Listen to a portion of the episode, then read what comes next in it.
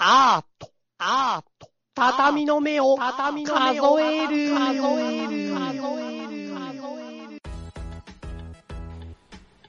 皆さんこんにちは。はい、ですね、前回に引き続きですね、今回スーパーフミフミさんにお越しいただきました。スーパーフミフミさんはですね、ホルン奏者ということで、まあ、前回ちょっとね、そこら辺の説明、自己紹介の説明からしていただきましたけども、今回はですね、その続きということで聞いていただきますが、その前にまあちょっと最初のフリートークやっていきたいと思いますけど、はい、なんか、スーパーふみふみさん、最近なんかハマってることとかあるんですか？最近ハマってることですか？最近、本当にハマってること言ってもいいですか？本当にハマってること本当にハマってるやつ、なんかそんなに面白い話じゃないかもしれない。すんごいハマってるやつ何？水引き細工っていうので、はいはいはいはい、お花のヘアゴムを作るのにはまってます。金沢のお土産屋さんとかにありませんでした？はい、水引きあった、見た気がする。そう、水引き細工、うん、それでいっぱい作ってて、うん、とあるお店に出してるんです。すごい。そう、水引き細工で、水引き細工で飾りを作って、それでヘアゴムにしてる。そう、お花のモチーフみたいなのを水引き細工でまず作って、それを、うん、ゴムにくっつけて、お花のヘアゴムを作ってる。そうなんです。何がきっかけでハマったのそれ？いや、もともと知り合いの人がやってて、で、面白いからやってみるって、私ももともと結構手芸が好きだったんで、ああ、そうなんだ、うん、でやってみたいと思ったら、結構色の組み合わせとか考えるのが楽しくて、へー、うん、結構多分手芸なんかね、瞑想とかに近いらしいですよね。はいはいはいはい、だからやっぱすごいストレス発散というか、はいはい、なんか集中できるというか、なんかそれで最初ずっと編み物してたんですけど、やっぱ編み物もなんか無心に編むみたいな、一コマ、一目一目で、それがやっぱなんていうかメディテーション、なんかその瞑想みたいなのに近くって、で、今水引き細工に今はハマってます。なるほど。はい、そうですか。瞑想にハマってるって感じか、じゃあ言ったら。瞑想、まあなんかやっぱり瞑想とか座禅とか、結構そういうのもやったりしてました、前は。ね、そう、まあそれにハマってるんですね、はい、今は。はい。そうですか。じゃあ、ふみふみライフはじゃあ今朝起きて、ぶら下がって、そして禅の編み物をして。そして練習してますよ、毎日。ホルンはね、うん、やっぱり何時間も練習してますよ、やっぱり。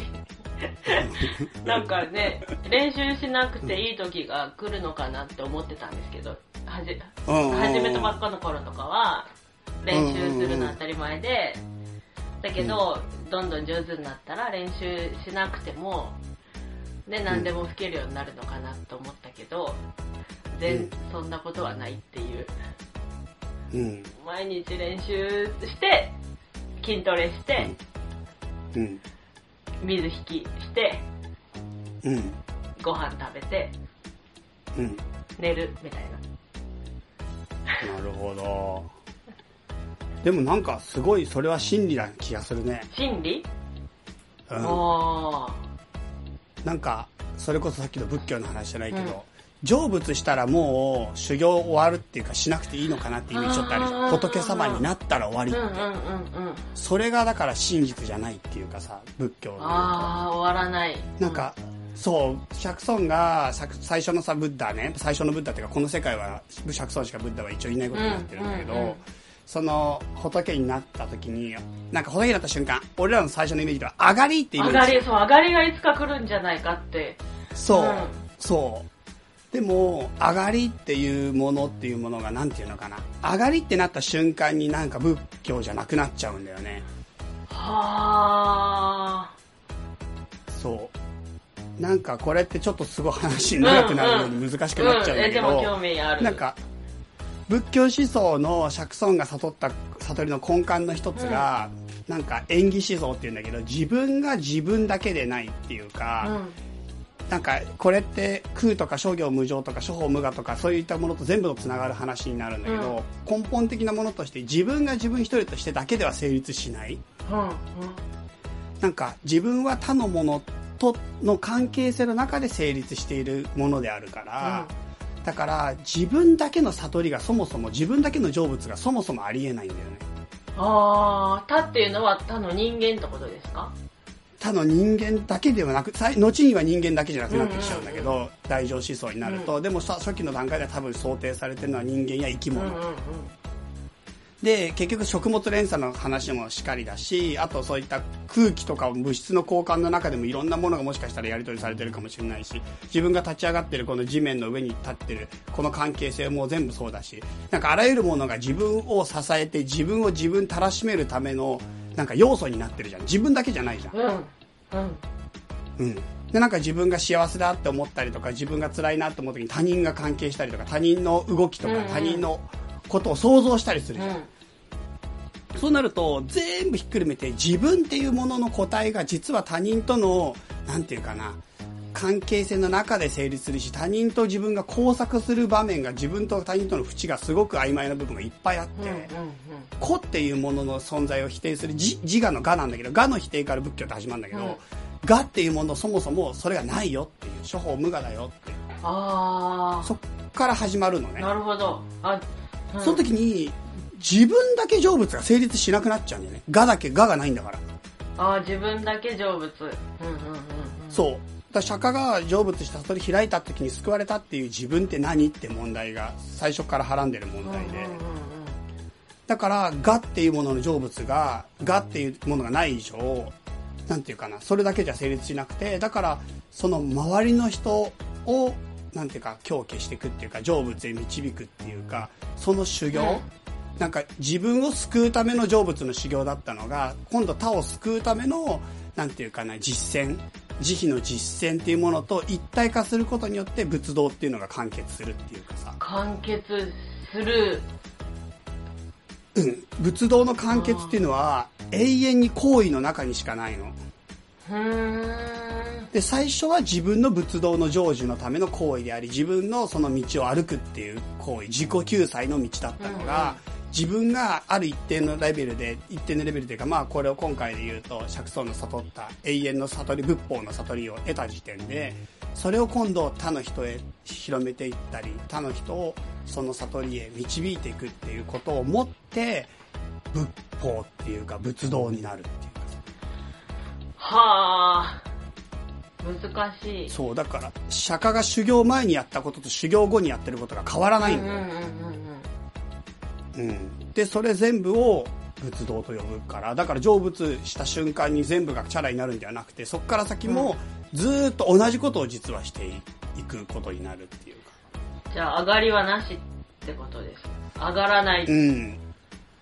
がらない、あえて上がらないし、それが正しいというか、なんかでもちょっと感覚は多分変わるんだよね。その例えばさ、自分がその曲を吹けるようになりたいとか、自分が上手にできるようになりたいっていうところから、ある程度吹けるようになった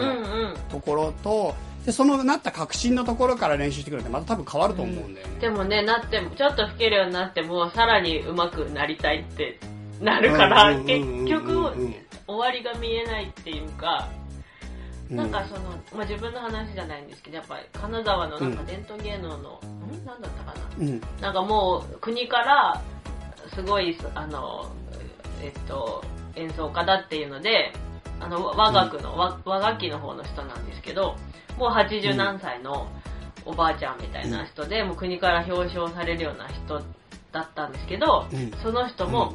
毎日練習してて、一度でいいから自分がもう本当に心から満足できる演奏をしてみたいって、その国宝級の80何歳のおばあちゃんが言ってたっていう話とか、まあそういう結局なんかそのレベルが上がれば上がるほど、やっぱりさらにそういう気持ちが強くなるのかなっていうか、だからそういうの聞いて、あ、これは一生終わらないんだなってこの芸の道というかはすごいなんか感じましたね。だからその終わらない悟りみたいな、なんか悟れないみたいな、悟れない、いやわかんないですけど、悟りってよくわかんないけど、まあでもそうだね、もしかしたら悟りとちょっと違うかもしれないけど、でもやってることは一緒な気がする。そうだ、自分はねそのまま、まあ、そのままの気持ちでそのままを死んでいくんだろうなと思いますけどすごいな、最後やっぱ死ぬ話になるの畳はいつもいやでもどうやって死ぬかってね考えます、やっぱ。ああ、それ重要だよね、ねえ、どうやって死ぬか、まあとりあえず100歳まで生きて、で楽しかったなと思って死ねたらいいなと思いますけど。いいなぁ、100歳まで生きるかそれなかなか考えてなかった。いや、信じ込む気持ちって大事だから、100歳まで生きるって心から思ってれば多分生きられると思うんですよ。でもなんか技術の発展に伴ってもっと生きられる可能性ちょっとある、ね、そう、最後は多分脳みそだけで私の体はロボットみたいな、それで生きたい。それでもじゃあ逆に言うと生きたい？いやー、なんか100歳まで生きるって一般的にはさ、金さん銀さんみたいに健康でさ、なんかもう本当に最後までやりたいことやれてみたいなイメージだけどさ、実際は日本のさ80歳以上っていうのは結構病院で寝たきりとかさ、かなり最後過酷な状態になってるケースもあるじゃん、それは嫌かな。やっぱ元気に最後まで自分の、ね、足で歩けてご飯も食べれて。脳みそでロボットの話と全然違うんだけど脳みそロボットで体はピチピチのなんていうか、すごい元気なアンドロイドみたいなまで技術が発展してるとしたら、ちょっとそっちもやりたい。その寝たきりはロボットなのにピチピチもう人間と見間違えるぐらいのでも今のアンドロイド超すごくない？あ、そうなんですか？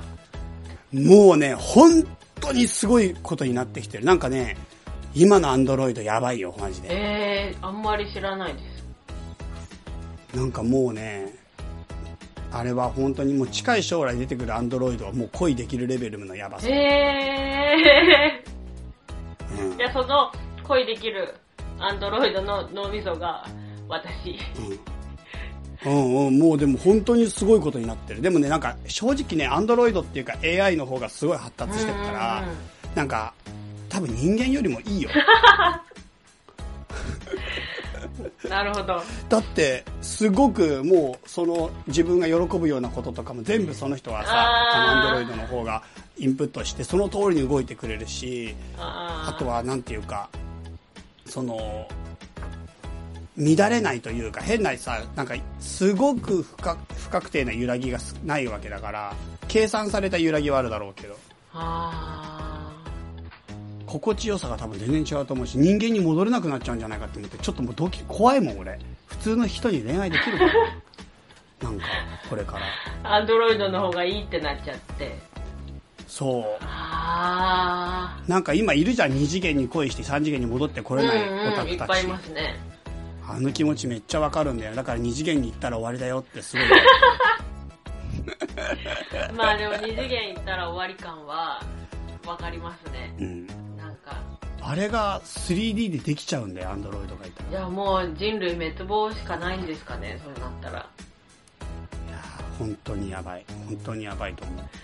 いや、この問題は大きいですね。だからやっぱり、まあ子孫繁栄しなきゃいけない。でもそれも別に男と女がいなくてもできるようになるでしょうしね、そのうち。そうなんだよね。どうしよう、どうしましょう。私やっぱアンドロイドはならなくてもいいかななんでいや、なんか怖いなって今思っちゃった。怖いことに加担しない方がいいと思った普通に人間として死んでいった方がいいかなって。いやでも自分が100歳の時の世界が見たいからでももう劇的に変わるよね。絶対変わるよね、うん、車が空飛んだりとか多分普通にしてるし、うん、なんでしょうね。なんかだからどうだって iPhone も10年前ぐらいにやっとできたんですよね、うん、だから私 iPhone 最初に見た時すっごいびっくりしてこの動きなんだっていう感じでそのなんかこの手で触ったらヒュンヒュンっていろいろ多分今はそれが本当に自然のことじゃないですか。うんうんうんうん、たった10年でそうなってるってことは、うん、この先私が100歳になるまであと何十年もあるけど、ね、どう変化していくのかなって、うん、ねえなんかそうそれでさすごくさもうちょっとこの話思ったより長めちゃったいや私はいいですけど、うん、楽しい。いやなんか、うん結局人間らしさって何かなとかさ、うん、あとはこれから先再評価を受けることって何かなって考えてるとさ、うん、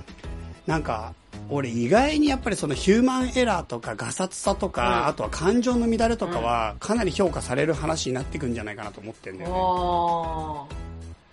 やっぱロボットが完全に完璧だし一切ミスなくし多分心地よいことしかないと思うの。そうですよね AI の世界って、うんうん、気持ちいいことしかない心地いいことしかない快適なことしかないと思うのよね、うんうん、でもそれってすごい多分人間の中では退屈になってくるっていうか、うんうんうん、なんか多分物足りなくなってくるはずだと思うんだよね、うんうんうん、その時に人間をどうやって求めるかとか人間らしさを見出すのってやっぱりなんか人間の弱さとか、うんうんあとはなんかその至らなさとか、うん、なんか今までどっちかっていうとすごく忌み嫌われていただらしなさとか、うんうんうん、なんかそういったところが実はすごく人間らしかったりとかなんかそういったところにちょっとスポットが浴びる可能性あるなと思ってて、うんうんうんうん、だからあんまり立派に生きちゃいけないなと思ってまあねまあそれも人間を作る要素ですからね。そのなんて個性っていうかなんていうかなだって多分みんながみんな完璧だったら、うん、ね多分つまんないかもしれないですよね。つまんないっていうかそうなんかやっぱ今まではやっぱりそのねその効率的なものとか正確さとかさ、うんうん、あとは速さとかさ、うんなんか人間がそういう事務能力みたいなものが高いとかやっぱり評価されてきたしそういう仕事の良さっていうものがとても評価されてきたと思うんだけど、うんうんうん、それが明らかにもう取って代わられてしかも人間よりももっと正確になってくるんだったら、うんうん、なんかそこへの価値がすごく薄くなってしまうんじゃないかと思うんだよね。あーなるほど、うん、あ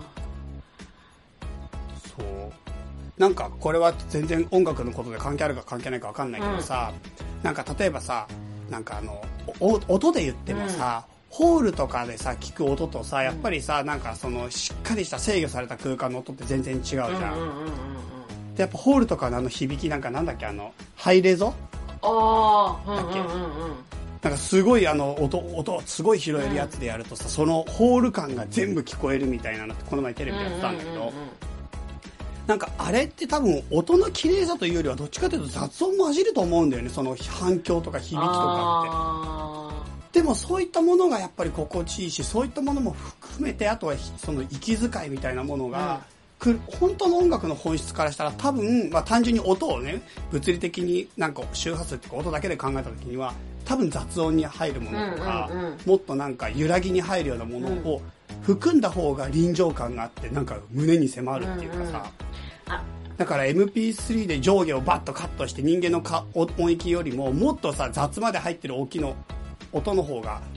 感動するとかいう話とちょっとつながる気がしてるんだよね。でもそうかもしれませんね。あと今の話で思ったんですけど、うん、例えば、うん、例えばミスなく完璧なだけの、うんまあ、演奏を求めるんなら、うん、もう人間が演奏しなくてもいいんですよね。だって今なんてコンピューターでいくらでも私たちよりもうまくできる、ね、テクニックが多分できてるからだけど、うん、そのミスするかもしれないけどそのなんていうかなその心がやっぱり音にこもらせることができるというか心を込めて音を出すことができるのはやっぱり人間が生身で体で演奏、完璧ではない生身の体で演奏するから、胸に迫るものがあるのではって思ったりしますけどね。なんかいやすごい思う。なんか最近岡本太郎の本読んでるんですけど、私自分の中に孤独を抱けっていう本があって、これ岡本太郎が出した新著なの。なくなってるのにそう今年の9月に出したいつ書いてたんでしょうなんか岡本太郎の本なんだけど、でも実は編集者がいて、岡本太郎のさなんかなんていうかな文章をいっぱい集めて、それで編集し直して出してるんですよね、っていう本で、岡本太郎僕ちょっと好きなんですけど、自分の中に毒を持てっていうやつの去年出たのはそれがずっと大昔に出てる自分の中に毒を持てる、まあこれ名著だと僕は思ってるんだけど、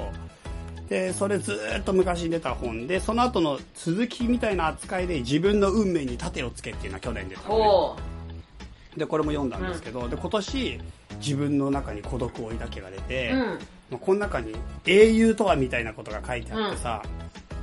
なんかちょっとねどんなこと書いてあったか簡単に端折ってたけど言うけど、なんかなんていうかな、その英雄がなんか自分が最終的になんか滅びるじゃないけど、そういった危うさみたいなものをなんか秘めてなければいけないみたいなことを書いてあったんだよね。はあ、なるほど。なんか最終的にそのいつも必ず絶対に勝つっていうものは英雄にはなれないっていうんだよね、岡本太郎は。なんか戦ったら 100% 勝つっていうものがずーっと保証されてるものが英雄ではないっていうんだよね。でなんかやっぱり最終的にそれが勝つか負けるか分からない全てをかけた文字通り命がけの戦いであり、もっと言ったらその先に破滅や滅亡をはらんでるもののみが英雄になるっていうわけ。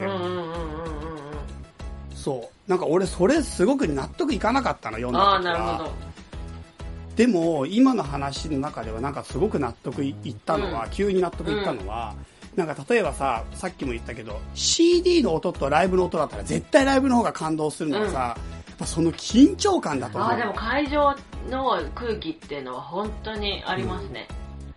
あるよね。しかもなんかさ聞いてる方もさ、いやもちろんプロだから絶対大成功すると思うけど、いやでもね、でも例えば、人間だものそうその時のなんかやっぱり緊迫感とか、あとはやっぱりなんかその人例えばソロでさ一人で弾いてる時にさ、でももちろん安心して聴いてるんだけど、やっぱりどっかにはらんでるじゃん、そのなんかミスじゃないけど、そうですよ、何が起こるかわからないっていうのは、いつもありますよ、あるよね。だからしかももし何かあった時にさ、その何かあった時の方が逆に感動を呼んじゃったりするじゃん。それはまあ演奏家としてはもしかしたらあんまりいいことじゃないかもしれないけど、聴き手としてはなんかすごい場面に遭遇したとか、図らずもなんかそんななんていうかな人間の心の機微の極致みたいなところにを見てしまったみたいなさ、ちょっとしたミスのところからカバーするところとかが美しかったりとか、やっぱライブならではのってありますし、あとやっぱ自分たちでリハーサルしてる時と、お客さん入れた時ってやっぱ全然違うので、やっぱそのライブの会場、コンサート会場ってお客さんも含めてそれが全部要素になってるから、結構空気変わるし、やっぱあの体験はその場にいないとできないものって本当に感じますね。演奏する側としても感じるし、聴いてても感じるかな。なんか今のはだからなんかそのさっきの岡本太郎の英雄にちょっと絡んだな、その破滅とか失敗とか、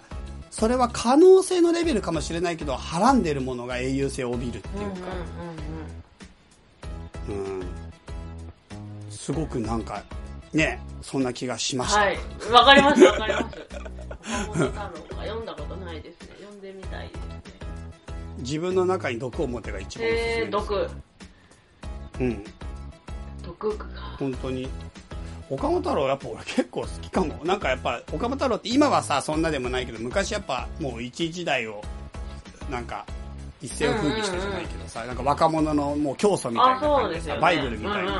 なった時代があって、なんかあの時代に自分が生きてたら天の弱だから好きとは言えなかったと思うんだけど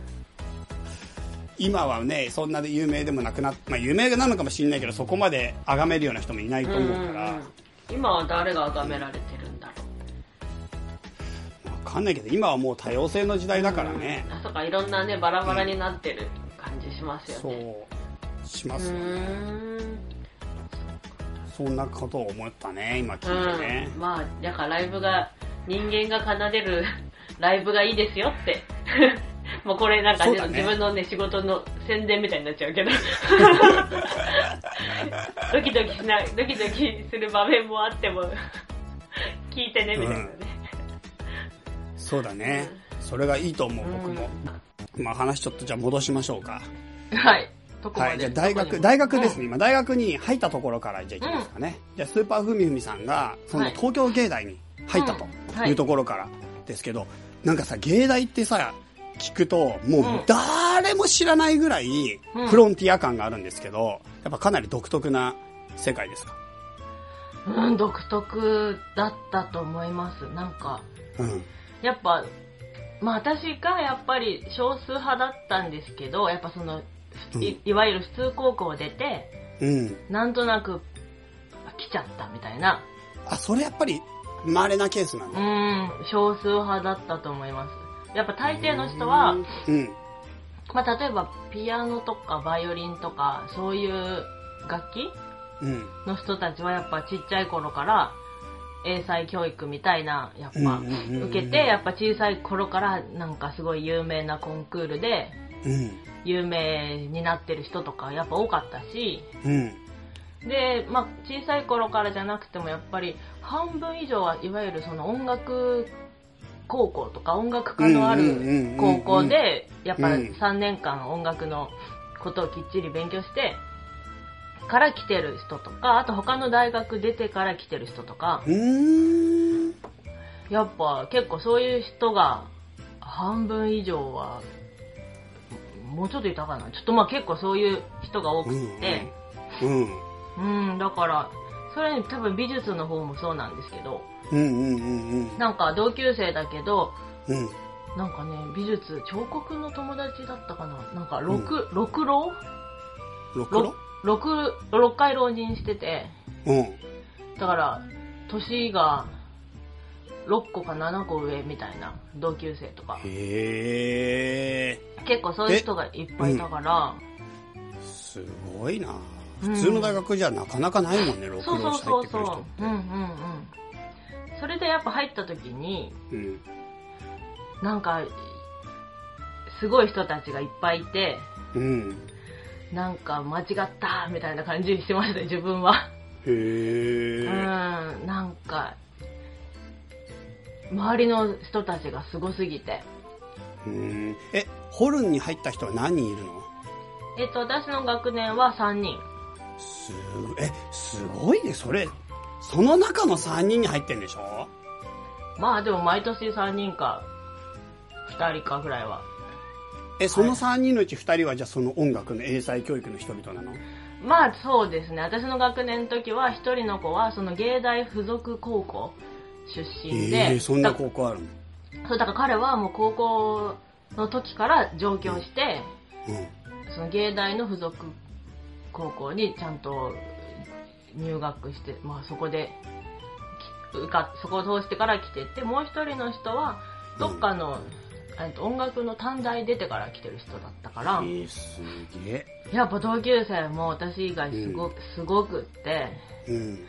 だからもうなんか入って早々私は、うん、なんか自分と周りの差がすごすぎてもう嫌だみたいな感じになって、あとやっぱ男女比が、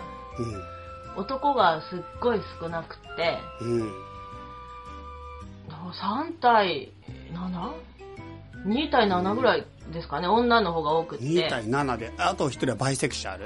2対7で1割でも多いですよ、うん、多いやっぱ多いんだ、うんうんうん、そう、それもあんまり聞かないからな、普通に我々はめちゃくちゃいますよ、うん、後輩とかでもしばらく見ない間に、うん、女の子になってた子とかいますよ。それさどっちが多い？女が男になるケースと女が男が女になるケース？男が女。あ、やっぱりそうか、なんかそんな気がなんとなくするよね、うん、でもそれ一般的にそうというか、うんうんうん、一般的にそんな気がするよね、うん、男が女になってる、あ、でも、うん、まあ女が男になってる子もいます、うん、います。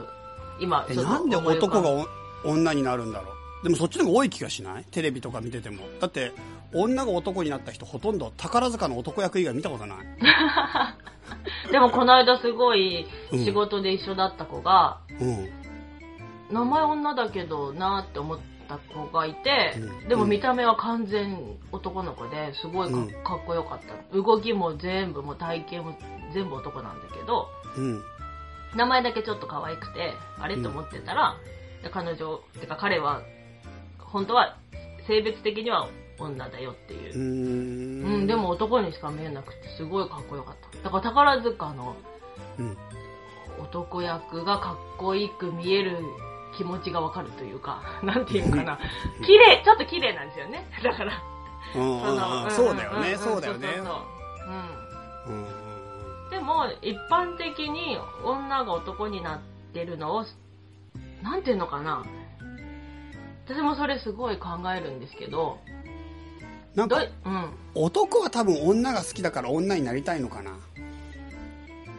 はぁそんなことは関係ない。それじゃないこれだって心が女なんだもん。でも男が女になる気持ちと女が男になりたくないのかな。どうなんだろうな、それすごく不思議だな今思えば。でも多分同じくらいいるのかもしれないけど、うん、男が女になってる人の方が社会に公表してるんじゃないですかね。本当に同じがいると思う？いやわかんないけど、統計とか取ってる人いるんですかね。なんか、うん、そのね、ドイツに1年間その留学してた時があって、はい、うんうんうん、その時にゲイパレードがあって、うんうん、そのなんか3日間にわたってあって、1日目はなんか屋台とかステージとかがあって、2日目はパレードして、まあ、3日目はちょっともうだらだらそういう人たちが集まるバーで飲むみたいな、なんかそういう3日の間のお祭りがあって、友達に1人そういう子がゲイの子がいたから、一緒に遊びに行ってたんですけど、やっぱりその規模がやっぱりゲイの男が女になった人の方が割合がはるかに大きくて、そのパレードも最初パレードの一番初めって、その女が男になった人がハーレーみたいなのに乗ってわーってパレードの先頭はなんつったら女が男になった人、かっこいいイケメンたちがわーって来て、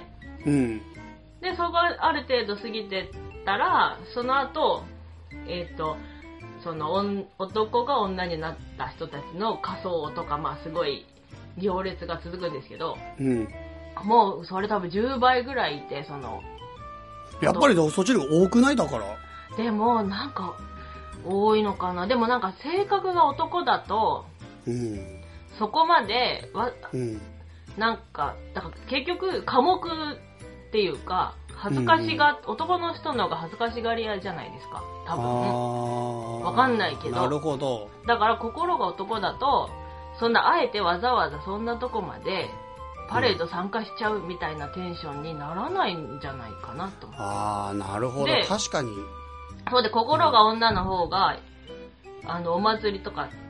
で盛り上がって楽しいみたいな。しかもやっぱり人たち心が女で体が男って、もうパワーがものすごいから、もうそこで男の体力で女の気持ちで、もう大はしゃぎっていうか大暴れっていうか、なんかまあそのパレードみたいな印象ではね、彼らのそのだから最強生物って感じで彼らの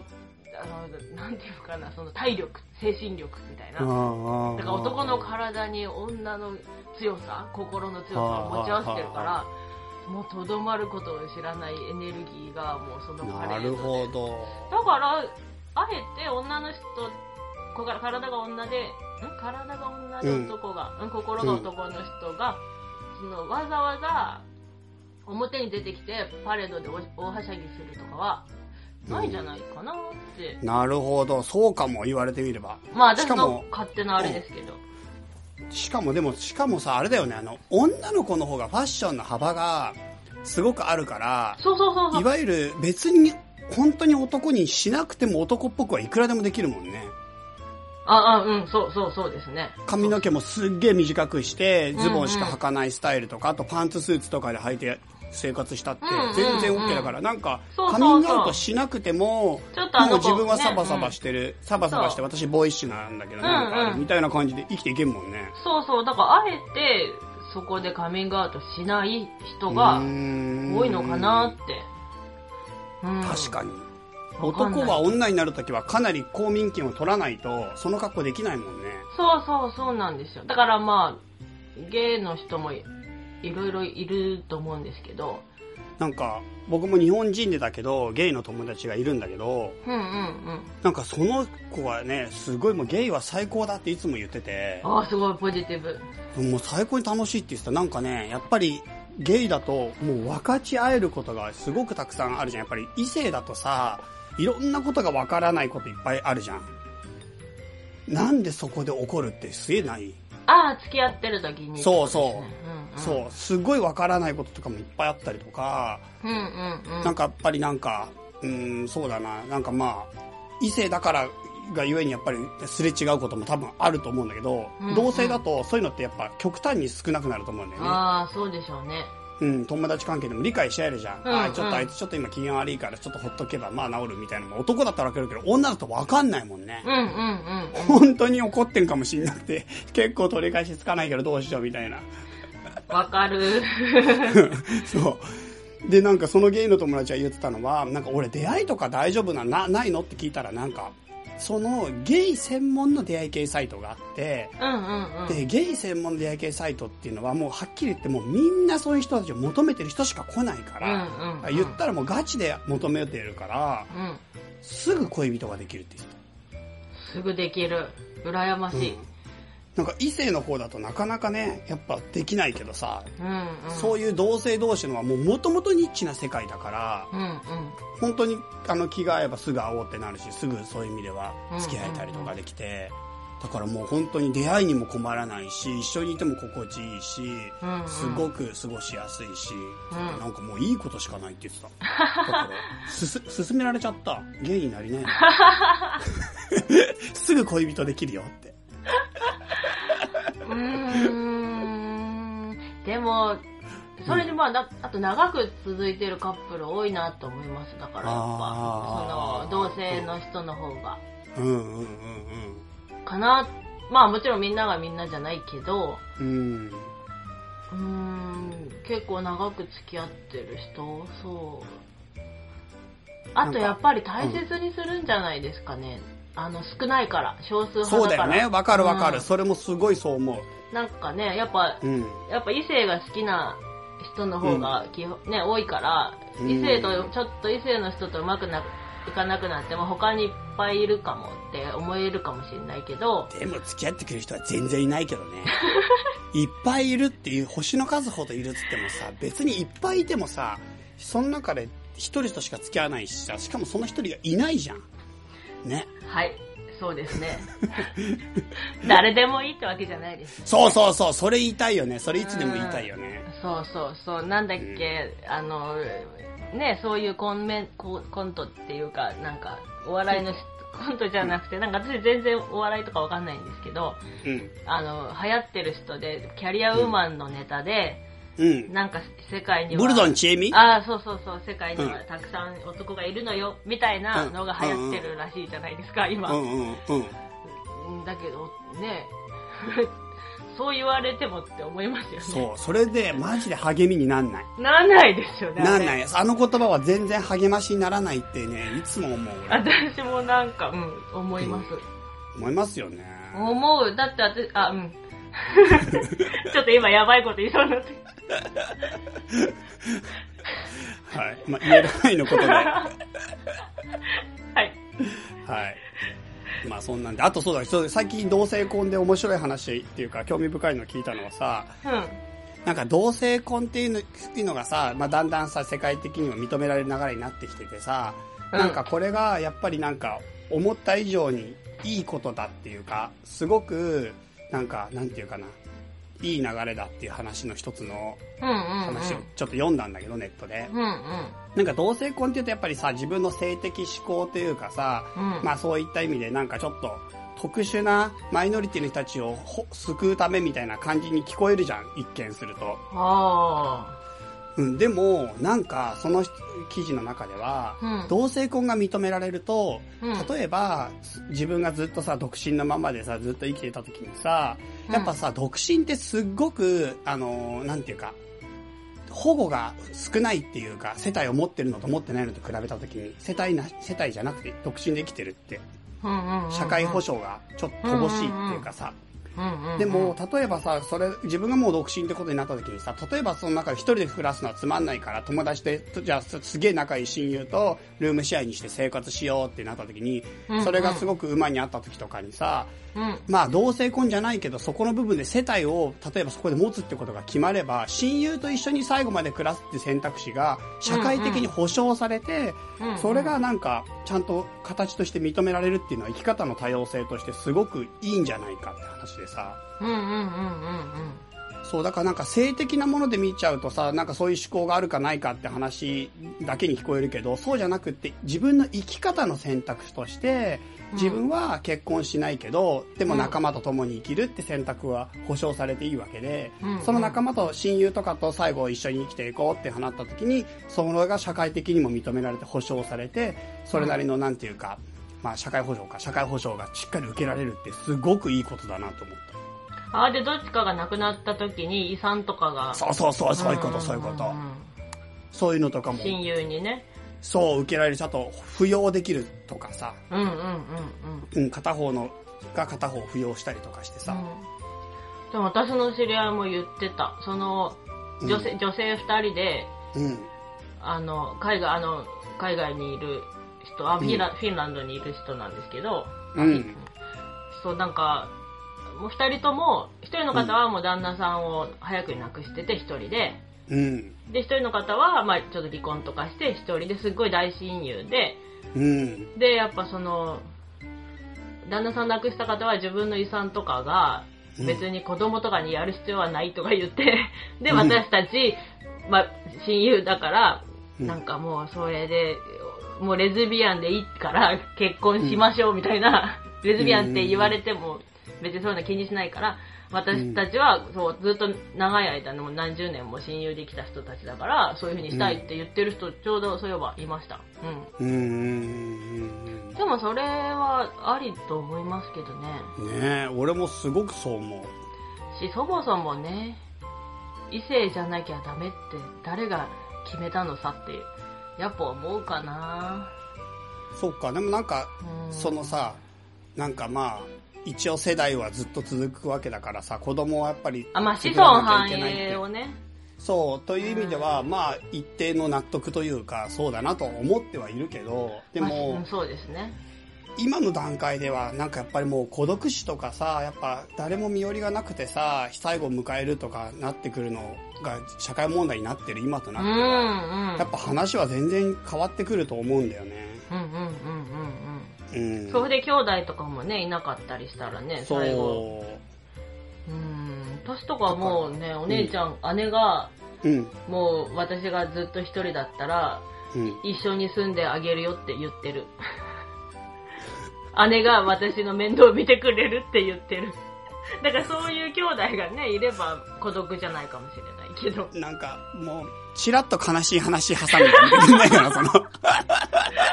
いやでも私のお姉ちゃんよくできた人だなと思ってありがてえっつってそうかそう、ね、だからありと思いますけどね、日本も同性婚って、国としてはまだないんでしたっけ？まだないですね。ね、全然普通のことっていうか、なんかそう生き方の多様性の一つとしてはもう十分認められていい。いや本当に思うね。なんかそれで、なんかねえ、誰が決めたルールだよって思いますよね。なんかわかんないけど、うまく言えないけど、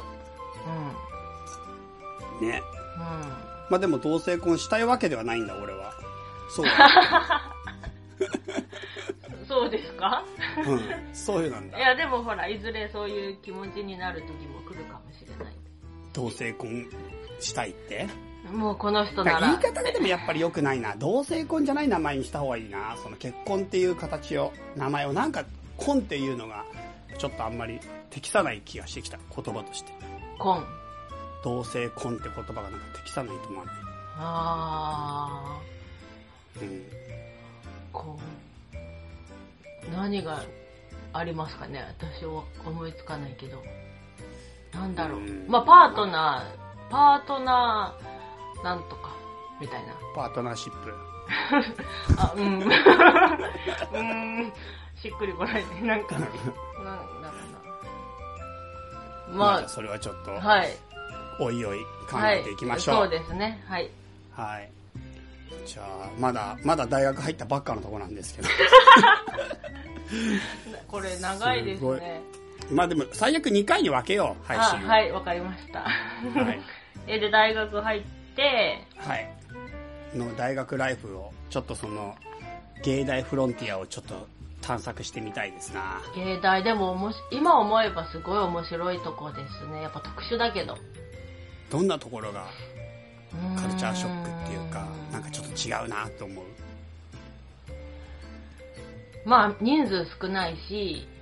あ、人数少ないんだ。うん、高校と同じぐらいしかいないかな。だからなんかキャンパス、自分が想像してたキャンパスライフみたいなのと、うん、やっぱ全然違うって感じで。うん。うんで、そのまああんま学生なんていうの、もちろんそれなりに青春っぽいとこはあったんですけど、うん、やっぱり音楽の方にしてみたらみんながみんな。うん一日中一人で練習してるんですよ。で、まあ授業があるときは授業行くけど、うん、だからサークルとかも一応あったんですけど、うんうんうん、やっぱ入ってる人は少数派だし、うん、でなんか合コンとかもしたことないし、なんか、うんうん、そういうなんかいわゆる自分が一般の人が想像するキャンパスライフみたいな大学生活女子大生みたいな感じはなかったですね。バイトも私半年ぐらいしかしたことないし、だから練習勉強、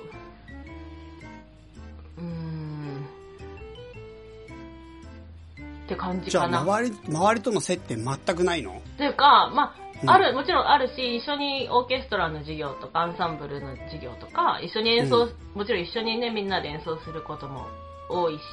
うん、あと、授業もね、一緒な授業を受けてたら一緒にね、やったり、いろいろ、そういうことはもちろんあるし、友達はいっぱいいるし、仲いいんですけど、うん、なんていうかな、まあ普通の大学知らないからあんまわかんないですけど、うん一人一人は結構個人主義で、うん、サバサバした人間関係って言ったらはなんていうのかな。やっぱみんな個人の練習が第一だから、うん、例えば一緒に遊びに行く約束とかしてても、うん、ごめんやっぱりどうしてもそのドタキャンみたいな、どうしてもここをちょっと今日は練習しないと、うん、もう絶対間に合わないから無理だから本当にごめんってなったら、あ、わかった、OK みたいな。割と、そういう感じで個人の自分のことが第一というか、うん、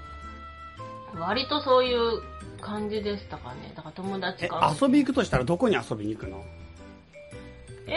買い物行ったりとか。動物園？あ、動物園も行きましたけど、まあ動物園すぐ裏だから。そう。なんかでもね、音楽の方はそこまで変な、まあ、そこまでなんかぶっ飛んだ人いないですけど、うん、やっぱ美術学部の方結構頭が変わった人が多くて今言葉気をつけて私たちの上の先輩らしいですけど、フラミンゴリュックサックに入ってたとか、フラミンゴかなんかを忍び込んでリュックに詰めて帰ってきた先輩がいる。動物園からそうとか。やば。だから芸大生一時期上野動物園禁止みたいな、芸大生拒否みたいな時期があったって噂を聞きました。あと芸祭の準備で、うん、美術学部の方がその動物園に近いから、うん、その芸祭準備で深夜とかまでね、うん、うるさくしてて、うん、でなんかゴリラがノイローゼになったとかそうやばいじゃんそれだからそういう話を聞いてて、だから美術学部の方が相当やばい人多いんじゃないか、動物園とのトラブル多いんだそうなんですよ。だから芸大の歴史は動物園とのね、上野動物園とのその戦いのでもしかもノイローゼになったらゴリラだけなの？いや、わかんないです。他の動物いや、ゴリラがなるんだから他の動物もなるでしょうね、きっと。だから結構なんかそういう話を聞いたことありますね。へえ、すげえな、その話。そう、だからやっぱ、普通の大学生はそんな動物園のね、ゴリラノイローゼにさしたりしないだろうからやっぱ芸大ちょっと変わってるのかなって思いますけどね。美術の方と音楽の方との交流ってあるの？なんかある人はすごいあるみたいです。私はあんまり、なんかね、芸祭っていう、今はもう終わったかな、9月ぐらいに、文化祭みたいなのがあって、うん、その時になんか芸大名物のみこしを作って、みこしでその上野公園とかをみこし担いで歩いて、でそれでなんか今年の一番のみこしの投票とかあるんですけど、それが一応1年生の音楽学部、美術学部の共同の行事になってて。1年生だけなんだ。はい、確かそう。私たちの時はそうだった。でなんか、例えば、芸大の音楽学部の声楽家、歌のオペラ歌手の人たちと、建築家とか、その科が組むみたいになってて、そういう時にやっぱり一緒にみこし作ったり、こう企画会議とかしなきゃいけないから、それで結構交流が最初にあって、そのまま仲良くなる人は仲良く続いていくっていう人はいるみたいです。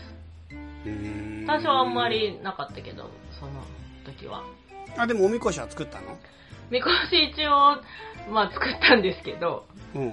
芸大のみこしってね、ネットとかで検索してもらったらすごいのいっぱい出てくると思うんですけど、私たちが組んだそのなんだったかな、先端芸術創造科、とかいうので、実際に建築家とか彫刻家とか油絵の人たちみたいに実際に自分がわーって作品作るタイプの人たちじゃなくて、その情報とか、その企画家みたいな、なんかちょっと、だから作業が全然できない人たちでそんな私たちもできないし、だからすっごい、なぜか無駄に重い米俵3つ乗せたみこしだったんですよ。で他の科はもうすっごい彫刻とか、もう芸大だみたいな感じだったのに、うちらはただ重いだけの米俵がちょんで取ったみこしで、これかみたいな感じで、でしかも担いで、しょうがないし担ぐかって担いだら、校門出る直前に私みこしに引かれて、足血だらけになって、すごいな。すぐもう保健室っていうか行って、みこし全く担がなかったっていうそうなんだね。だから美術学部の人とも私はそんな仲良くなれず。なるほど。そうでした。大変なんだったね、なんかね。そうそう、あんまいい思い出ないですわかりやした。そしたらじゃあそのまんま、さっきさドイツの話が出てきたけどさ、はいはい、そっからドイツに行くの今度、ふみみは。いや、大学卒業して、すぐフィンランドに留学したんですよ。すごいな。大学卒業するときにはもうさすがに音楽家になろうって思ってたの？まあそうですね、まあ慣れたらいいなぐらいかな。なんかみんなやっぱり基本音楽家になるの？芸大の音楽家出た人は多いですね、やっぱり。でもさっぱりやめちゃう人もいます、やっぱり。でも結構私の周りはやってる人多いかな。うんうん。そう、それでやっぱその最初の頃とかやっぱその自分はなんかまあ大学入った瞬間はそんなに絶対ホルン奏者になりたいぞとか、うん、あんまそういう気持ちじゃなかったっていうか、うん、なんかホルン楽しいし上手くなりたいし、うん、まあ音大って楽しいんじゃないかなみたいな感じだったけど、周りがやっぱりもう絶対にホルン奏者ってか、うん、まあホルンに限らずやっていくぞみたいな結構人が多かったから、うん、なんかその温度差にわーって最初やられて、うん、でなんか最初もう自分芸大間違ったところに来てしまったなと思ってやめた方がいいのかなとか、うん、しばらく思ってたんですけど、またあれか、また遠くの山見て今度また迎えに来ないかなと思ったの？まあさすがにその時はうん、まあもうちょっとね現実見てたんですけどそうかまあでもそういう気持ちもあったかもしれないですね、うんうん、けどまあとりあえずホルン奏者にってか音楽家になれなくてもまあ大学はせっかく入ったんだから、うん、卒業までは頑張ろうって思って、うん、でもやっぱり毎日練習して、うん、そしたらやっぱ他の周りの上手い人には叶わなくても自分の中ではなんか少しずつやっぱ上手くなっていくっていうか、やっぱ少しずつ成長していくのがやっぱ分かるから毎日練習してると、うん、でやっぱそのうちになんとなくもっと上手くなりたい、もうちょっと上手くなったらこの曲吹けるかなとか、うん、やっぱそれ、まあ、未だに結局そのまんまの気持ちって感じですね。だからなんかそのホルン奏者に絶対なってやるぞとかそういうのっていうよりそういうふうに思ったことがあるっていうわけではなくて、なんか、うん、もうちょっと上手くなりたい、あの先生に習ったらいろいろいいことを教えてくれるかもしれないみたいな、うん、そんな気持ちでそのままフィンランド行っちゃって、うん、その結局大学4年終わってすぐ自分がそんな他の人みたいにプロになってすぐ仕事ができるようなレベルじゃないと思ってたから、うん、と思ってた時にそのフィンランド人のいい先生に出会って、うん、だその先生のとこで勉強したいなっていう気持ちになって、うんうん、でフィンランド行った。最初はじゃあお仕事じゃないんだ。最初は留学です。へー。で、やっぱり留学して、うん、すごい楽しくて、うん、あとフィンランドが、うん、あとやっぱりそのもともとクラシックが好きだったわけじゃないから、うん、その好きなオーケストラとか、うん、そんなに特定のものがあったわけじゃなかったんですけど、うんなんかやっぱそのフィンランド人の先生がその時そのフィンランド放送交響楽団っていうオーケストラの、うん、首席のホルン奏者で、うん、でそのオーケストラの日本公演があったんですよ、うん、でその先生はその間にその芸大にマスタークラスって言って特別レッスンに来てくれて、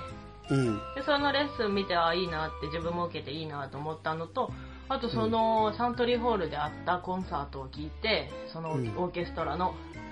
うん、もうなんかあの時の気持ちは忘れられないんですけど、うん、この音好きみたいなへーもうすごくなんていうのかななんかドラマとか漫画とかで、うん、こう風がわーって吹いてキラキラキラキラなんだこれみたいなうん、うまいぞみたいななんかよくあるじゃないですか。わかんない全然それわかんないけどでもすごい決定的瞬間だったことは分かったそのなんかドラマチックな、うんうん、そのうわーってなんかその音なのに映像が見えるというか、うん、もうなんか空飛ぶ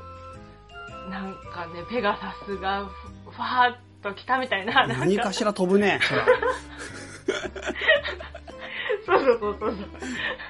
まあそういう衝撃があって、うん、そのコンサートを聴いた時に、うん、でもうブルブルってこう身震いするような感じで、うん、じゃあこれもうフィンランド住もうって住まなきゃダメだって思ってでコンサート終わって外出てすぐ、うん、うちの母に電話して、うんうん、あもう卒業したらフィンランド行きますってまだ決まってないのに何も決まってないのにすごいねすごい、うんうん、それで母も、うん、ちょっと待ってじゃあちょっとお父さんに相談してみるねって言って、うん、そしたら2分後ぐらいに電話がかかってきて、うん、お父さんいいって言ってるからすごい、ね、頑張ってみたいな柔軟だなそうフィンランドフィリピンどこみたいな感じって感じだったんですけどで、うん、よしじゃあ卒業したらフィンランド行こうって思って、まあ、その先生に、うん、ちょっと行きたいんですっていう相談して、うん、でその先生が教えてる学校に入試受けさせてもらえませんかって言って、うん、でだから卒業が2月とか3月ぐらいして、うん、その後の5月にはもうフィンランド住んでた。へーすげえ。うん。そう。まあ住んでから入試受けたんですけど。うんうんうんうん、うん。絶対落ちないと思って、うん。入試落とされても困りますみたいな勢いで行って、うん、でまあ無事受かって、うん。でまあそのまま。まあいろいろあって勉強すごいね、うん、本当に勢いがあるね勢いあるうんなんかもう本当にさっきのゲイ並みの勢いがあるねありがとうございますいやなんかものすごい勢いを感じたよそのうん、でも勢い、まあ、勢い出るときと出ないときともちろんありますから、うん、いやもうそれ普通の話いつも勢いあるわけじゃないしうんうん、うん、やっぱその時はまあ一番自分の人生で勢いあったかもしれないですねやっぱり、うん、それで何年間フィンランドで勉強したのでまあと中に間その1年間ドイツも行ってたんですけど、うん結局住んでたのは10年半すごいな、うん、でも最後10年半、うん、でもその最後のだからその半分くらいは勉強行って123そう3年ちょっとぐらいは、うんまあ、勉強しかしてなかったって言ったらあれですけど学校がメインだったんですけど、うんうんうん、その後は結構仕事をするようになって、うんうんうんうん、だから学校と仕事と半々って感じの時期がその後あって、うん、でその後学校を卒業してでもまあ仕事オーケストラで演奏する仕事をまあその後してって感じでしたね、うん、働いてそうかそう、うん、だってスーパーフミュがね最初ラジオで僕らが知ったのは、うん、なんかフィンランドにいるっていう話だったからねそう3年前くらいですよねせかだつかなもう3年2年かな、まあうん、それ2年ぐらい前、うん、そうかそんぐらいの時にねなんでつながったんだっけお便りをくれたんだっけせかだつ聞き始めて、うん、ツイッターフォローしたツイッターフォローしてでもなんで何きっかけで、うん、なんか直接すごくやり取りするようになったんだろうなんかメールはくれてないツイッターだと思いますよツイッターかそうすごい不思議ですよねすごい不思議だってそれでしかもフィンランドにいてホルン奏者の人とだんだん仲良くなってくってすごい不思議そう私もねまだ日本帰ってきてまだ1年経ってないですからねうんうん、そうだよね。それで完全帰国してね、ついこの前しいたけ占いで帰国したんだよね、確か。そうそう、しいたけ占い。そうそうそう。いや、まあそうなんですけど、そうだから、うん、でも最初ジャイさんとユスさんに会った時って、うん、私全然日本に帰ってくるつもりじゃなかった時だ。そうだよね、東京でね、なんか一時帰国、あの時は一時帰国、夏休みで、うん、そうだよね、帰ってきた時に東京で一回会ったんだよね。そうそうそう、そうだよね、すごい不思議、不思議ですよね。ねえ、うん、そっか。そう、チャイさんとユスーさんが、うん、体調悪すぎて、そう、めっちゃ体調悪かったもうあれ申し訳なかったね、どうしようかなって思ってね、大変でしたね。いやいやいや、すごい悪かったよ、あの時はね。うん、うん、そうそう、でもね、よかったよ、無事にお会いできたあの日。そうですね、うん、なんか面白かった。はい、じゃあちょっといろいろと聞いているところではありますが、はい、ちょっとフィンランド生活の話は聞きたいですな、個人的には。フィンランドライフフィンランドってさ、あんまり行った人とか住んでる人聞いたことないから、なんかどんな生活なのかっていうのをちょっと知りたい。のんびりしてる。なんかまず最初気になるのはね、朝ごはん何食べる？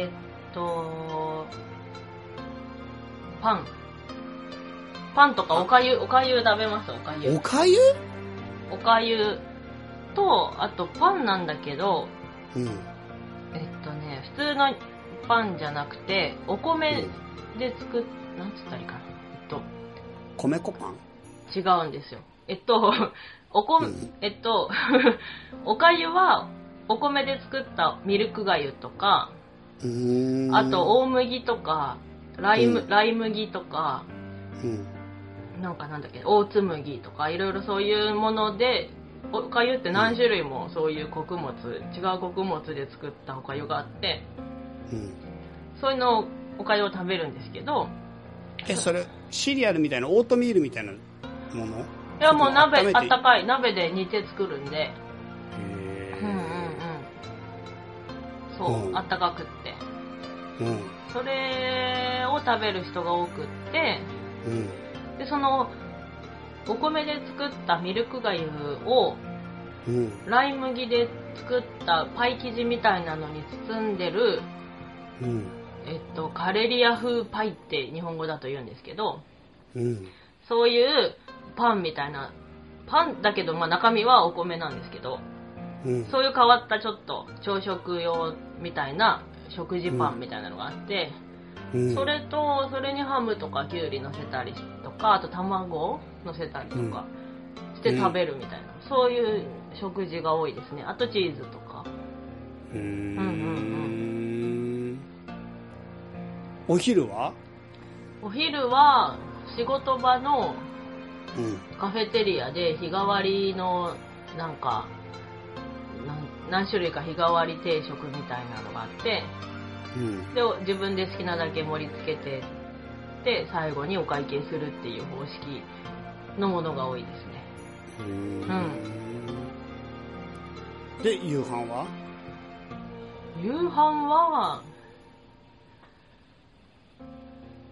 芋と肉とか、芋と鮭とかさ。芋多い、やっぱり。芋多いですね。なんか新じゃがの時とか、うん、結構みんな美味しい新じゃが喜んだりしてるから。うん、お芋はすっごい種類があるんですよ。あ、そうなんだ。もうなんかスーパーに行っても、芋はもう本当になんか、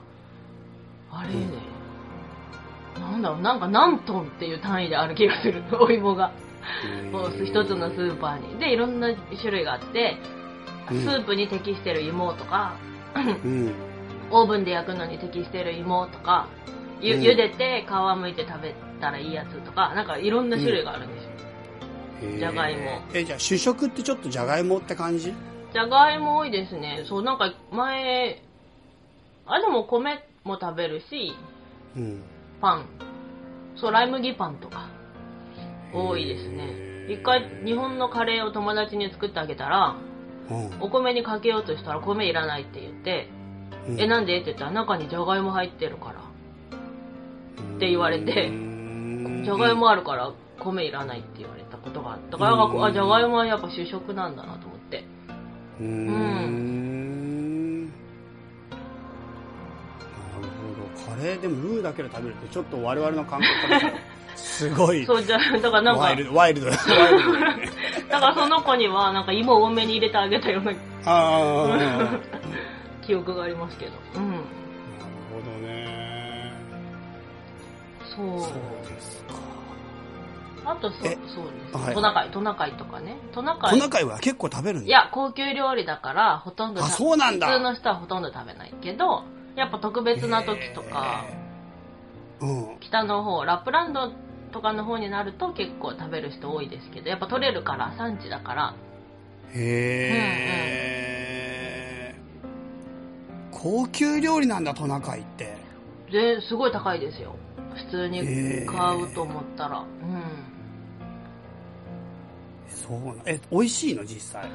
トナカイはなんかやっぱ食べ物とかによって個体によって味が結構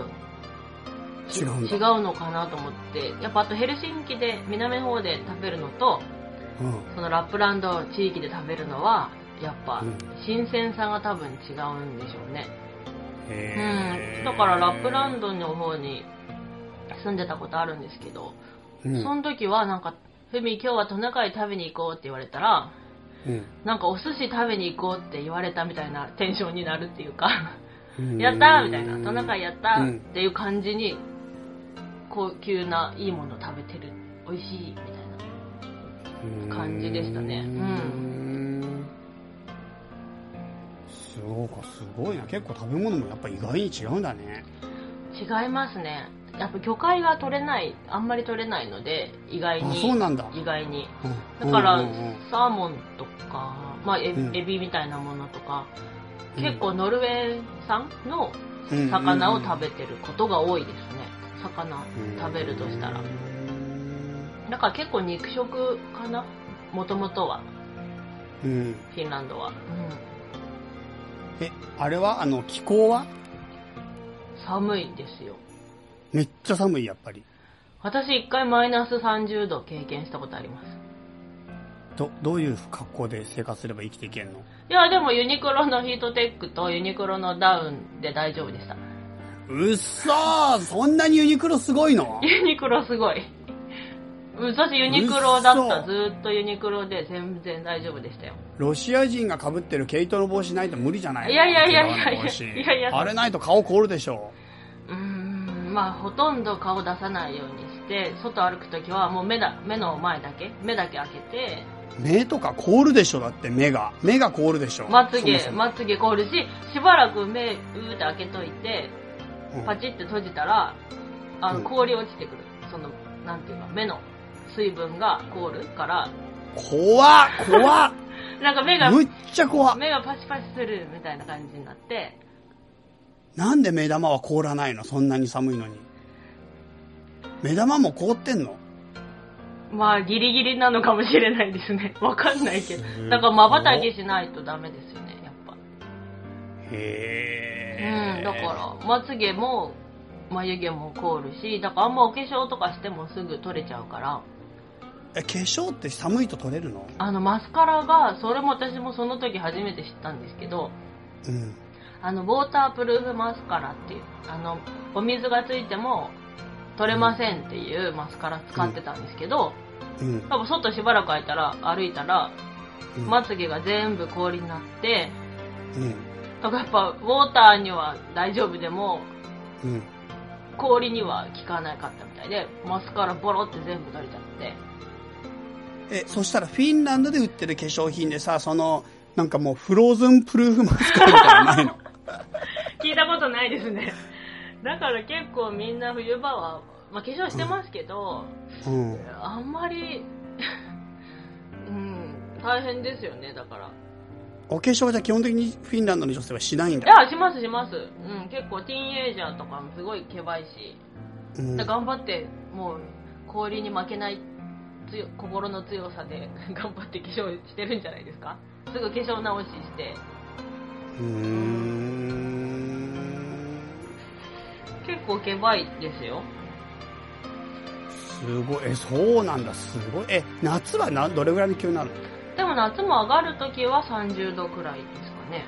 かね。海行く？みんな海一応行きますけど、やっぱ寒いみたい、うん、海とか、ね、あと、まあ、湖とか、うんうん、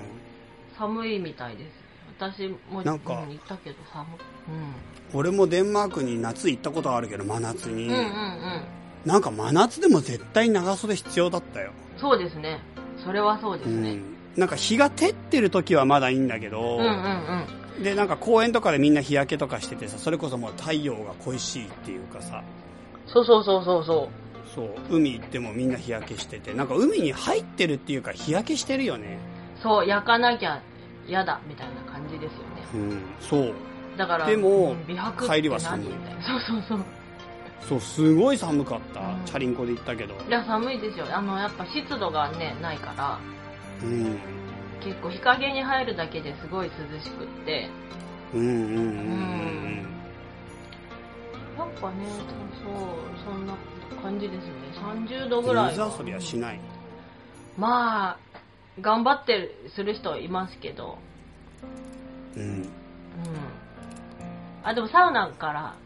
屋から。あ、そうだよね、うんうんうん、そうだ、俺一番聞きたかった話それだ、うんうん、フィンランドといえば、うんうん、サウナがカフェにあって、しかもそのサウナが混浴と聞いている、うんうん、いや全部が全部混浴なわけじゃないですけど、でもかなり混浴と聞いているんだけど。でも違う、混浴の時は最近は絶対水着着てますよ、うん、そうなの？うんと思いますよ。なんで？全裸じゃないと思いますよ多分。そう、俺がテレビっていうかそのネットで見た情報だと、うん、フィンランドのサウナは友達同士だったらもう混浴で、しかも全裸で全然友達だったら問題ないってフィンランド人が言ってたの見たんだけど。まあ私も友達と全裸混浴サウナしたことありますけど。嘘。うん。一回だけ。すごっ。でもなんか変だなってやっぱ思いました。それは日本人だから？そう、なんかなんで友達の前で私全裸なんだろうっていうなんか、うん、違和感みたいな。でも向こうの人は普通なんでしょ？少数派だと思いますけどね。本当に俺がそれがフィンランドに行きたい唯一の理由なんだ。いやいやいや、多分カフェとかにある公衆サウナは多分今は水着着てると思いますよ。そうなんだ、うん、多分ね、多分。本当それちょっと最新の情報もう一回調べてもらって教えてほしい。いや私がじゃあサウナの研究してる人にちょっと聞いてみます。そうか。フィンランド、うん。サウナ文化ね。そうでもいいですよサウナやっぱり。へー、やっぱ湯船がねないからシャワーだから基本的に、だからサウナ入れると温まったなって感じしますね。やっぱサウナってやっぱりそういうのカフェにあるんでしょ？カフェとかに。カフェとか、あとすごい話だよね、カフェにサウナがあるって。うん、あとフィンランドだと、まあ、コンサートホールにもサウナあります。へー、すごー、うん、お客さんが入るわけじゃなくてその団員さんが、あ、そう、仕事終わりとか仕事前とかにサウナ入ったりとか、あと普通にアパートみたいな建物だったらまずサウナがない建物の方がないって感じで、ほとんどの建物にはサウナあると思います。そのアパートに住んでる人が入る？そう、共同サウナみたいな。サウナってやっぱり基本的には男女別になってんの？今はなってます、男女別です。へー、うん、今はって昔はなってなかったのかもしれないですけど、ちょっと昔のことちょっとそこまでわかんないので。でも今は全然その、私も混浴サウナしたことあるのは1回だけ。でもそれでもあるんだからすごい不思議だよ、うん、でもドイツの温泉の郷土、うん、なんだっけ、その温泉の方が混浴って感じですけどね。でもそれ水着着るでしょ？全裸。うっそー。うん。私そのドイツ留学中に、フランクフルトっていうところに住んでたんですけど、その近くにビースバーデンっていう温泉地があって、そこに友達住んでたんで温泉入りたいって言ったら、あ、じゃあ火曜日だけは女性の日だから女性しかいないから火曜日に行こうって言われて行って、だからその火曜以外はそこの温泉は男女全裸混浴なんですよ。うっそー、うん、だからそこ行った方がいいんじゃないですか。そこ行くその情報じゃあ後でまた押してもらうリンクをそっちの方がいい。てか海外でそんなのあるんだ。なんか日本だけの文化なのかと思った、全裸でお風呂入るのってそうそう、そこのお風呂すごい大きくてサウナもあって、うん、なんかすごい良かったですよ、うん、それはもう願ってもないいい情報ドイツに興味なかったけど行きたくなった、うんうんうん、いいと思います。そうか、なるほどそうそうそう。でフィンランドのあ、そうか、今寒さの話を聞いたんですけど、うんうんうん、それでさ、やっぱりフィンランドといえばオーロラ結構見えるんですか？あ、見れますね。へえ。私3回くらい見たかな。3回しか見たよね、10年間で超少ないじゃん。結構見れなくない？いや、なんかね、出てるんですけど、結局夜の10時と11時とか夜の時間だから寝ちゃってるんですよね、うん、普段は、うん、だからやっぱ偶然に見れたとか、その一回最近で一番大きく見えたのはコンサート演奏会終わって、うん、家帰る途中に歩いてたら外にあったって感じで、だから夜外出ようって思わなかったら、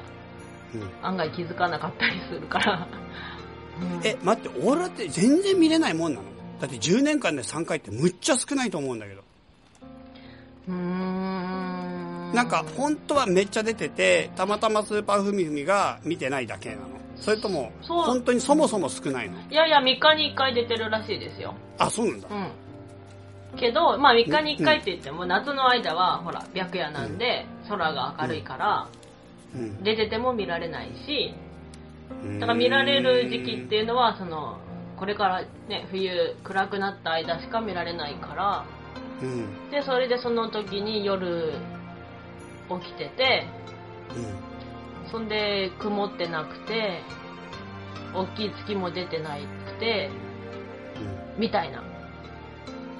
やっぱ条件結構厳しいので、うん、出てるは出てるけど見られるかどうかは違うみたいですね。うん、そう。私結構夜家にいること多かったから、あんまり、うん、あんまり外行かなかったから見られなかった。うん。結構オーロラはやっぱめっちゃすごい。あ、うん、最後に見たのはすごかったですね。なんかそれまでもちょろっと薄いのが見たことあって。こんなもんかなと思ってたんですけど、やっぱ最後にすごいの見たときは、うん、もう魂取られちゃうって感じでしたねなんか結構そういう場面多くないですか？君の人生魂取られそうになる場面空飛ぶ何かとか魂とか結構狙われてんなちょっと狙われてるかもしれないですねうんうん、よくね、そういう、うん、そういうのはあるかもしれないですね。そっか、うん、すごかった、本当に。どんな感じだったの？なんかうねうねしてて、光が動くんだ。かなり動きますね。ですごい出てると思ってこうやって上見たら、そのオーロラがふーって降りてくるみたいに見えるんですよ。で降りてきて、うん、だから魂掴まれて、ふーって持ってかれるかなっていう感じに見えましたね、その時は。へー、すご。そう、予想できない動きしてるから、とか ずっと見ちゃうって感じで。へー。色もね、変わるし、すごい綺麗でした。うん、へー。そうか、それはちょっと今の聞いたら興味が出てきて、再びフィンランドに興味が出てきたね。今、ドイツに完全に心が持ってかれてたけど。だからドイツとフィンランドと行ったらいいんじゃないですか。そうですね。ちょっとヨーロッパにはあんまり興味がない方だったけど、だんだん興味が出てきたようなお話で、うん、なるほどね。はい。あとなんだろうな、はい、フィンランドでおかしいのは、人の名前。どういうこと？変な名前が多い。それは日本人の感覚からして、それともフィンランド語として？いや、日本人の感覚として。どんな名前の人がいるんですか？アホとか。アホっていうの？いっぱいいる、アホが。アホ。それファーストネームで？名字。うん。名字アホなのきつ。そうそう、それで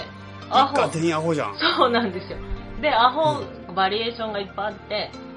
まあアホっていうのがまあ基本芸として、アホカスさんとか。嘘。うん、ほんと。アホカスと、アホネン、アホカイネン。うん。あと何いたかな、すごいちょっとあってなるのが、ウコンマンアホとか。ギリギリ。すげえな。あとね、パーヤネンさんとか。パーヤネン、パーヤネンさんとか、はい、あと何だったっけな、私の住んでた家の隣の人が、お怒りねんさん。すごっ。そうで、その横がハゲルストローブさんとか。すごい。あとハゲリンとかもいますよ。ハゲリン。明るいね。あとね、パンツさん。パンツさんもいんの？いるらしいですよ。そう、パンツさん。そう。それで、それがまあ名字で結構、なんか変わってる感じの人たちが。悪口にしか聞こえないのに変わってるというか。そう。それなんですけど、あと、それに女性の、そのいわゆる名前、ファーストネームか。が、みんなさんとか変なさんとかいるでしょ。だから変なパンツとかいるんですよ。嘘。名前に。だからみんなアホかいねんとか、みんなパーヤねんさんとか。すごー。あとなんかフルート奏者ですごい若手で上手な女の子がいたんですけど、その子の名前がヘタアホだったんですよ。かわいそうすぎる。もう絶対日本に来れないねって言って。かわいそうすぎるな。だからそれは結構フィンランドってそういう感じ。だからフィンランド人日本で全然見ない。そう。全然見ないんだ。そう。だからアホカイネンさんとか日本で大阪でコンサートしたって言ってて、自己紹介したらみんなすっごい喜んでたって。大阪ならなんとかなるけど。そう言ってましたよ。そこは結構フィンランドの面白いところ。それすごいわ。確かにすごい。びっくりした。そう、お隣さんがね、お怒りねんさん。怖くて何も相談できない。そうだったんですよ。すごい、本当にすごい。そう、知られざるフィンランドって感じです。知られざるフィンランド感あった。今めっちゃあったわ。へえ。そう、まあ、あとなんか、ショッキングなことって特にこんな感じですか？そう、まあ、フィンランドに関してはなんだろうな、まあそんな感じですかね。なるほど、わかりました。はい。じゃあ最後ちょっと後半のことでですけども、歌川さんに一言のコーナー行きましょう。はい。スーパーふみふみさん、お怒りねんさんですから、歌川さんに多分何かねコメントしたいことがあるかなと思うんで、今日歌川さんはたった今アムステルダムにいます。その後イタリアに行くって言ってたよ。ああ、個展みたいなのです。なんかグループ展かな。なんか3人組でやってんだよね、今活動。それで今出かけてしまいましたんで。なるほど。歌川さんがいない隙に歌川さんに何か一言あればと思ってメッセージをお預かりしますよ。私の楽器が汚くないっていう話。そうだね。ですよね。もう今めちゃくちゃ汚いことになっちゃってるからね。でも、もう考えたんですけど、うんうん、もう歌川さんがそう思うならそうでいいですって、うん、なんで急に。いやもう一生分かち合えないなっていうか思った。だから歌川さんにとって、うん、私のホルンの真実は関係ないんだろうなっていう、うん、だから私決別した感じがするんだけど今もう。だからもう汚いっていうなんていうかな、汚い方がいいと思ってるんだったらもうそれでいいですって汚い方がいいと思ってるなんかもう別に真実なんてその人にとってね、うん、すごいいいものであれば何でもいいじゃないかな。なるほど。そう、歌川さんがそれで楽しく生きていけるんなら私はそれで怖い。本当お怒りねんさんだな。いやお怒りねんじゃないです。なんかお怒りねんさんの感じするな。怖いな、怖くなってきたな逆に怖い。いやいやだって歌川さんが絶対汚いって信じ込んでる、まあ、汚い派だとしたらうん、歌川は汚い派私は汚くない派ですけど。汚くない派。やっぱもう最後は戦争になっちゃうじゃないですか。うん。まあ私戦争はねしたくないから。うん。もう歌川さんの汚い派も尊重しようかなっていう。なるほど。そう。じゃあ特に歌川さんにはなんかコメントはないですか。まあ幸せに。私のホルンのことは忘れて幸せになってくださいそうでした。わかりましたうんそんな感じです。はい。じゃああとはスーパーふみふみさんから最後告知というか、せっかくの機会なのでなんか情報みたいな、演奏会情報でもいいし告知でもいいしアピールでもいいのになんかあればと思いますけど。全然告知じゃないんですけど、うん、いいかな、大丈夫ですかね。探してる本があって、はいはいはい、全然わかんなくて誰か知ってる人いないかなって、これ聞いてる人知ってる人いないかなって、うん、いうの聞きたいんですけど、そういうのでもいいんですか。どうぞいいですよ。児童書なんですけど。児童書、はい。なんか自分が小学生の中学年頃に読んだから、多分中学年の時の本だと思うんですけど、うん、なんか面白くってまた読みたいけどちょっとわかんないから、うん、なんか、主人公の男の子が、うん、まあよくある感じ、田舎に引っ越しました、うん、でそこで家で寝てたらなんか妖怪みたいな、うん、見たこと、うん、明らかに人間じゃない謎の生き物みたいなのに出会って、うん、なんだこれはみたいな感じになって、うん、でそのお友達とかもみんなうん、田舎の子は見えるっていうか、うん、でなんか、まあ、学校にも嫌な先生が必ずいて、なんかこう、うん、こうなんかなんていうかな、学校が始まってなんか、うん、でその妖怪みたいなのがいつも一緒になんかついてきたりするんですよ、うん、で蓋を開けてみればその妖怪みたいなのは自分の分身みたいな感じで、うん、でなんかいろいろあって、うん、山に宇宙船が来て、うん、宇宙人の男の子が確か出てきて、うん、その子ともなんか仲良くなるみたいな難しい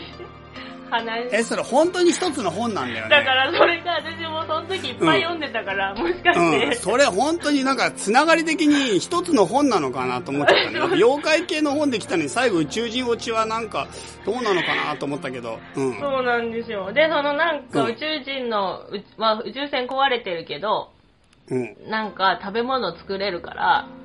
うん、なんか食べたいもんあるかって宇宙人の男の子がうん、その主人公に聞いて喉乾いたから、うん、ゼリーみたいなの食べたいって言ったら、うん、そんなゼリーって何か分かんないしうん、なんかつるっとして冷たくてなんか美味しいやつだよみたいな説明して、うん、そういうのじゃなくてもっとなんか分子の構造で説明してくれないと分かんないとか言って、うん、そのなんか水素何%なんか窒素とかで言ってくれないとって言ってでも作ってくれて食べたらゼリーだったっていう、うん、そういう本があるんですけどそういう本があるんだ。それがまた読みたいんですけどわかんなくって。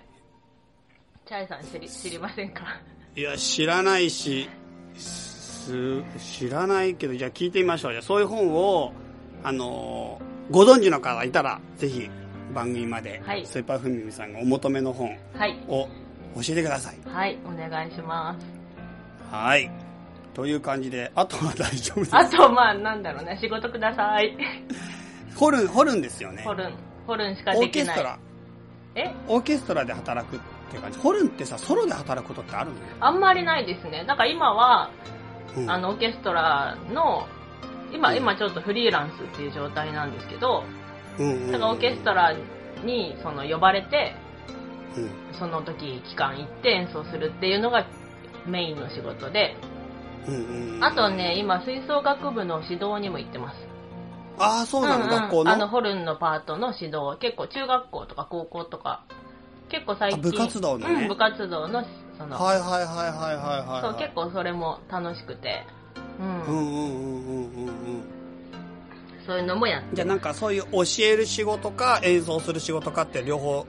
あるってことですね。そうまあねチャイさん来てくれたみたいなああいうのはあんまりないからカフェでやるみたいな。あちっちゃいやつはってことだよね。そうそうどっちかというと大きい、うん、仕事が多いんですけど、ねまあ、カフェとかああいうのもね、うん、結構好きだから、まあ、またね、うん、ああいう仕事とかなんかまああと音楽ねなんかいろいろ面白いことできたらいいなとは思ってるんですけどなんかどんなことが他にできるんだろう。その大きいオーケストラと教える以外のそうなんですよ。だからまあ今度友達と仲いい子たちと3人でまたカフェで、うん、金沢なんですけどカフェで演奏するのはあるんですけど、うん、そんなのはもう完全、うん、そのいわゆる本当のクラシックの演奏をするコンサートで、うんうんうん、でもやっぱ面白いことしてる人ってなんか朗読と一緒にやったりとか、うん、映像と一緒にパフォーマンスの人とやったりとか、うん、なんかそういうことを自主的にいろいろね面白くやってる人も結構いて、うん、なんかそういうのもねせっかくだったらいろいろやれたら楽しいだろうなとか思ってはいるんですけど。ホルンってさソロで演奏することもあるの？ありますけどねあんまりないかな、うん、やっぱピアノとか、うん、他の楽器と一緒にってことの方が多い、うん、ソロでやるとしたらどんなホルンのソロ曲があるの？一応ありますよ。なんか私今ちょうど YouTube にも1曲ソロ曲上がってるけどへーうんまあそれうんうん、それを聞けば興味あればそれは何で調べればいいですか？ふみか様で調べればいいですか？ふみか様ふみか様とかで多分ふみか様の話すごい好きなんだけど言い忘れてた。ふみか様ねそうあれから友達とかにもふみか様って呼ばれるようになっちゃってそう本名なのにふみか様ってそうすごい偉そうな人ですよね。自己紹介で。すごい。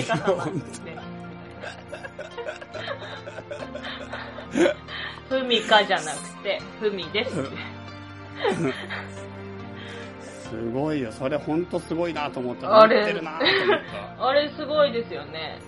いや本当すごい。あれそれって気づいたのいつ？ふみかさ自分がふみか様だって気づいたの？ふみか様じゃなくてふみか様だって。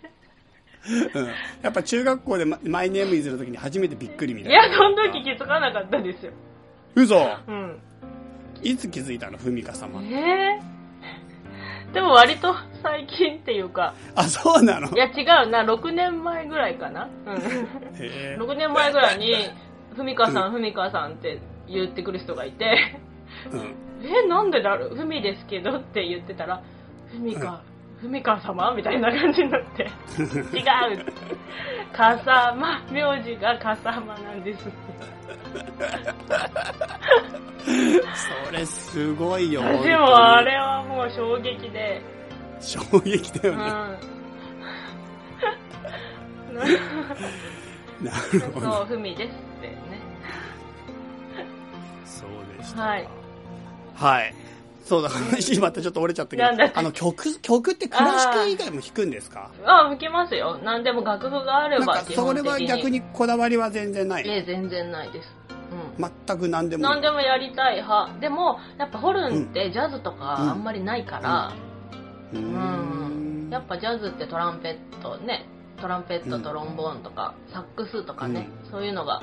多いんですけど、ホルンって主にやっぱクラシックで使われることが多いから、でもまあ何でもやりたいなとは思いますけど。ジャズに使うこともできるの？いるんですけどね、一応ジャズホルニストみたいな、いるんですけど、やっぱそんなにメジャーじゃないというか、ちょっとやっぱ変わった楽器でジャズ、普段は使われない楽器でジャズやってますみたいな雰囲気になっちゃうというか、感じかな。やっぱトランペットドロンボーンの方がやっぱなんかジャズっぽさというか、なんていうかな、出るのかなって感じはしますね。なるほど。スーパーふみふみ的にはなんか今後こんな感じの活動はしていきたいみたいなのがあるんですか？それとも今まで通りみたいな、そのなんていうかオーケストラみたいなものをやっぱりちょっと日本でも本格的にって感じ？まあやっぱりオーケストラが、今一番ね仕事もさせてもらってるし、でもなんかまあまあやっぱ面白いこと、まあすごいもやっとした言い方になっちゃうけど、なんかそれだけじゃなくて他にもなんか普段オーケストラでは一緒にやらないような人とかとやってみたいなとか、そういうのはなんかぼんやり思ってますけどね。なるほど。わかりました。じゃあそんな感じでホルンを使って何かスーパーふみふみに依頼したいという方いたらぜひぜひ番組までご連絡いただければ、それを僕の方でご連絡を転送いたしますので、はいっていう形でよろしいですかね？はい、すいません。なんかはいいえ、じゃあそんな感じですいません、長く2回にわたっての放送となりましたけども、畳の目番外編ということでね、特別ゲストスーパーふみふみにお越しいただきました。じゃあスーパーふみふみさん、今日はどうもありがとうございました。ありがとうございました。はい、じゃあ今回のねメール感想もしメールなんかでいただけたら嬉しいです。歌川チャイ@gmail.com ということで、もしスーパーふみふみの会への感想だとか、あとはスーパーふみふみさんへのお仕事の依頼だとか、あとはお仕事の提案だとかなんかある方はぜひぜひ番組までご連絡ください。はい、ということで以上です。では皆さんお元気で、さよなら。さよなら。